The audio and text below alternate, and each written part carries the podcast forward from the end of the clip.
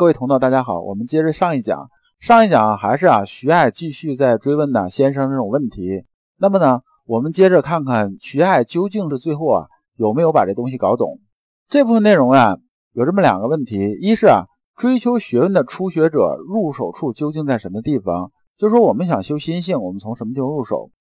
第二呢，很多人说啊，我既然修良知和治良知啊，那我是不是时时刻刻存在什么呢？存在为人好的这种心呢，我的心性就能修起来，是不是真的是这样？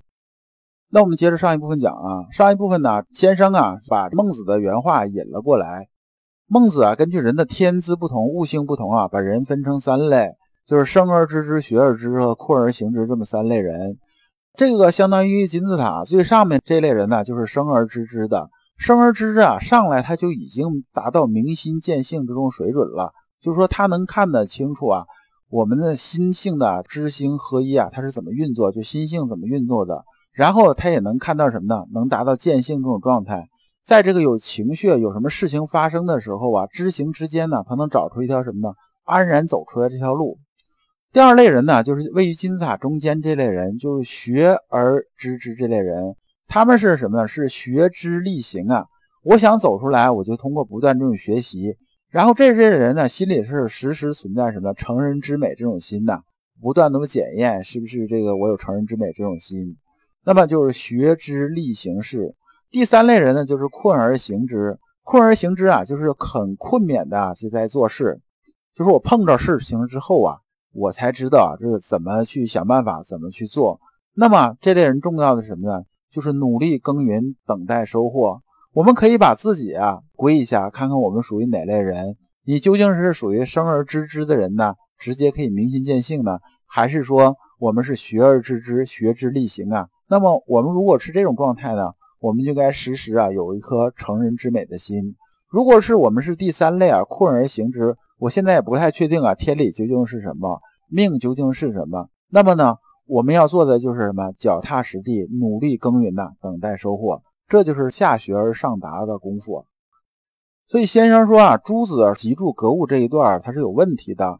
那么朱子啊错是错在哪儿呢？他把这意思啊搞反了，把这个前后顺序是搞反了。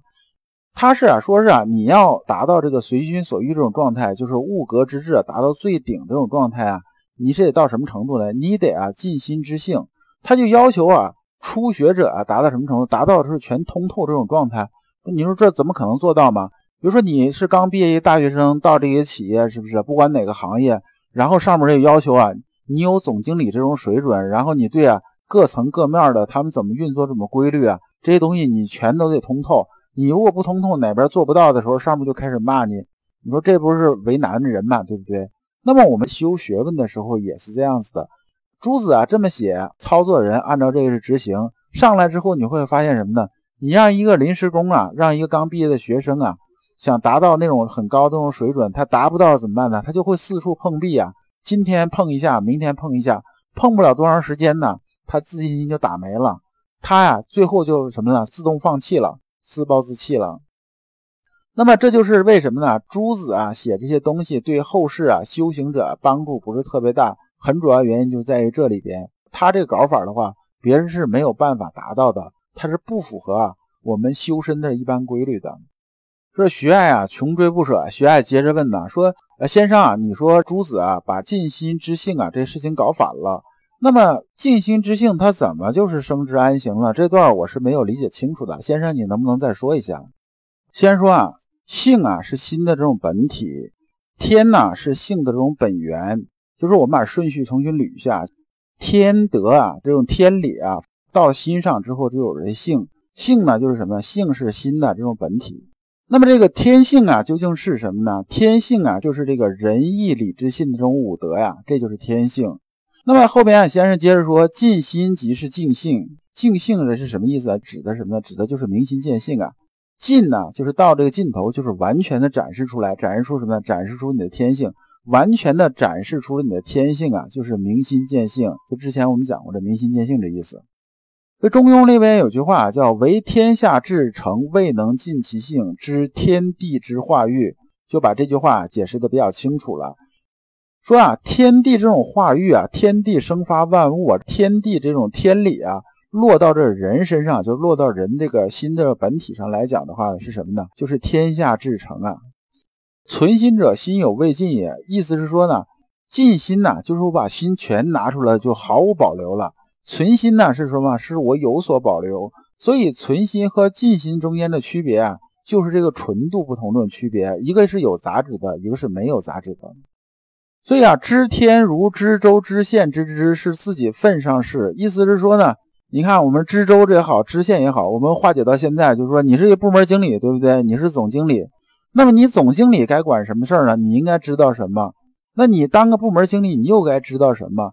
知天呐，就是知道这种天理，就像什么？就像你坐这个位置啊，对下边的事情这种知晓一样。比如说你当个总经理，你得知道这个行业现在是怎么动的，市场是什么情况。我下边啊几个部门部门总监啊，他们都在干什么？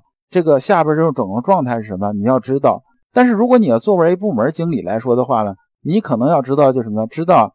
整个公司战略是什么？那么我这个部门，该承担的这种任务是什么？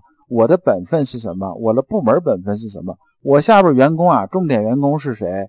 那么这些事情你要知道就可以了。所以啊，这个知天的知的意思啊，和这个知州知县的这个意思是一样的，就相当于什么呢？我们要知道我们的位置，我们周边这些事儿，就这么个意思。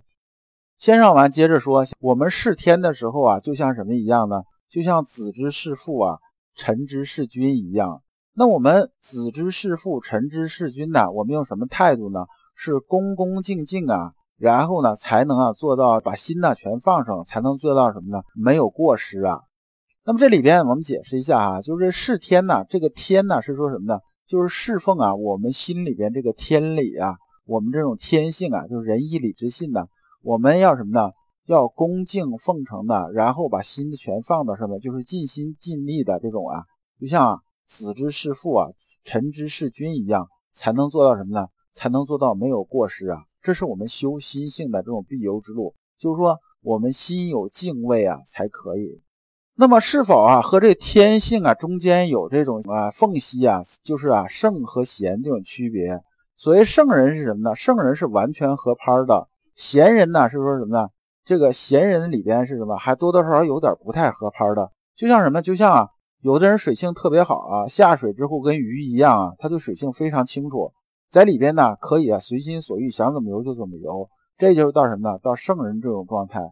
就是孔子说啊，说我现在已经七十岁了，我到什么程度呢？我可以啊，就是任意遨游人世之间呢，就到这种程度就不逾矩啊这种状态。那么孔子是圣人，阳明先生也到这种程度了。那么闲人是说什么？闲人是说啊，我会不会水呢？我会水，但是啊，还没有达到对水性啊，就是随心所欲这种程度。有的时候操作不好，也是要呛水这种状态。那么就是什么呢？养性是天的人，就是我呀，还游泳的时候啊，我下水之后，我还要是什么呢？很小心的顺着水来，才能啊做到什么呢？做到顺应水性。这就是贤人。贤人和圣人的区别就在于此。至于啊，妖兽不二其心。这个状态的时候啊，就是说我们这种悟性啊，或者说我们水准还没有达到什么呢？我们既没有看懂啊天理是什么，天性是什么，然后呢，我们也没有到那种啊，就是生而知之啊，是什么什么这种水准？我们水准就比较低嘛，我们也不知道命是什么的时候了。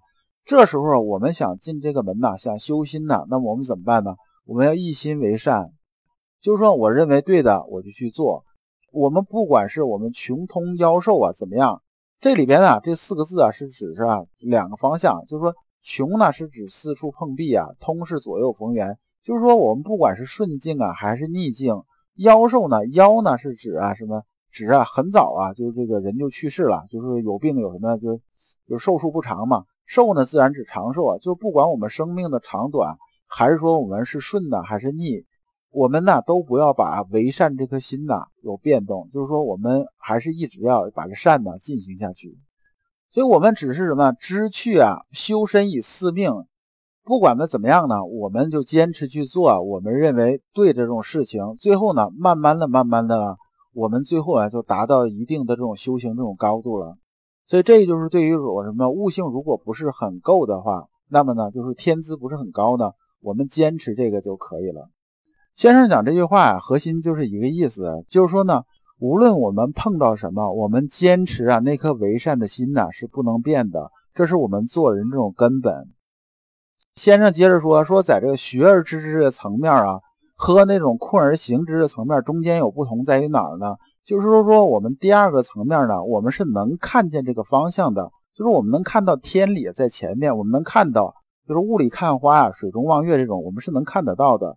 但是呢，最低这层面就是妖兽不二这种状态是什么呢？是我看不到天在哪边，就相当于这个雾很大或者天很暗，我看不着前面。但是我坚持啊，我现在是往东走，那我继续往东走就完了。我坚持这边，这边就是东，我拿着指北针我就往方向走就 OK 了，就这么个意思。就是说我们在最低这层面的时候，就是刚入门这种层面的时候啊，我们是看不到前面究竟在哪儿的。那么与其啊你在这老老实实等着，还不如什么呢？不如啊就按照这个方向，按照心的指向的方向就往前走就完了。所以初学者啊，初学者立心的时候，就刚进的这个门啊，刚开始学修学问的时候啊，都有这么个意思。你看我们各位啊，同道，大家都是参加过工作的啊。如果我们刚参加工作的时候，我们进一行的时候，往往我们是什么都不清楚的，我们什么都不知道的。那么这时候呢，我们做最正确的事情就是什么呢？就是说你的领导、你的主管或者带你的师傅让你做什么你就做什么，你好好干，干好自己本分。你干个两年到三年的时候啊，你自然而然你就知道我这个行业或者是我的个人发展的方向是什么了，多少你就知道一些事儿了，什么事儿该怎么干你就清楚了，也就是到什么呢？到学而知之这种水准了，这种程度了。那么呢，朱子啊把这个事情啊就做到了，所以让这个刚进来这些人呢，他根本就不知道该干什么了，就是上来之后一个新人，你刚毕业到这一个单位来。然后上来之后，这个领导就告诉你说：“来，你制定一个公司发展方向吧。你来，你做吧。我给你这个一周时间，把这个方向给我做出来。做不好你就滚蛋，做好了你就留下。你说你这不是诚心难为人吗？”隔了一天啊，徐爱又来问先生说：“啊，昨天啊，先生你讲那个事情啊，我基本上已经想的比较清楚了。但是呢，这里边呢还有一点我没有完全想清楚啊。说格物这个物啊，它是事儿，那事儿呢应该是在外面呢，它怎么能从心上说呢？”这一点呢，我是没有完全想清楚的，先生，你能不能再解释解释？呃，先生回答说啊，这个事情啊，我来给你说一说啊。我们身体啊，这种主宰在于心呐，就是说我们身体怎么去做，我们说什么做什么，是不是都是由心来主宰的？那么心呢，所发出的东西什么呀？所发出的东西就是个意呀。意的本体是从哪儿来的？意的本体是知，就是我们意是从哪儿来的？意啊，就相当于什么呢？相当于啊，它是一个分界啊。那么我们是之所以产生意啊，是因为什么？是因为我们知觉啊。比如说，我们想跟人说一句话，是因为我们看我看到他突然有个想法，就是心里边有这么一冲动啊。然后有这冲动之后，我们才能有这个意啊。意是个变动的意思，它是在变动。意之所在，便是物啊。这物啊，是指一个抽象的这种代指的意思，不是说啊你具体看到那个沙发、椅子那个具体那东西。我们往下把这东西啊按例子再展开，给大家再说一下。如果意在事亲呢，就是说我要我这个事儿是什么事儿呢？我这个意思啊，我这想法是说什么呢？是给老父亲尽个孝啊。那么尽孝这件事情呢，它就是一个物啊，这物就代指尽孝这件事儿。那么意在事君呢，说意思啊，我想这个为国家尽忠啊。那么尽忠这件事儿呢，就是一个物啊，这就是物代指的东西。那么如果意在人民爱物呢，则人民爱物就是一物。意在呢？视听言动啊，则视听言动就是一个物啊。这物是指什么呢？就是事儿啊。所以说啊，我说啊，这个心外无理，心外无物，指的就是这个意思。所以啊，《中庸》里边说啊，不成无物；《大学》里边讲明明德之功，这些东西讲的都是一个诚意的意思。而这个诚意之功啊，就在于什么？就在于格物。这个物啊，就是什么呢？物就是这个事儿啊。那现在学员，你听明白了吗？这一讲啊，我们就讲到这里。感谢诸君，老刘所讲的都是老刘啊近二十年啊自己修心的一些心得和体会。老刘啊一直相信修身之道在于互相印证，同道为鉴，共同进步是我们修身的这种必由之路。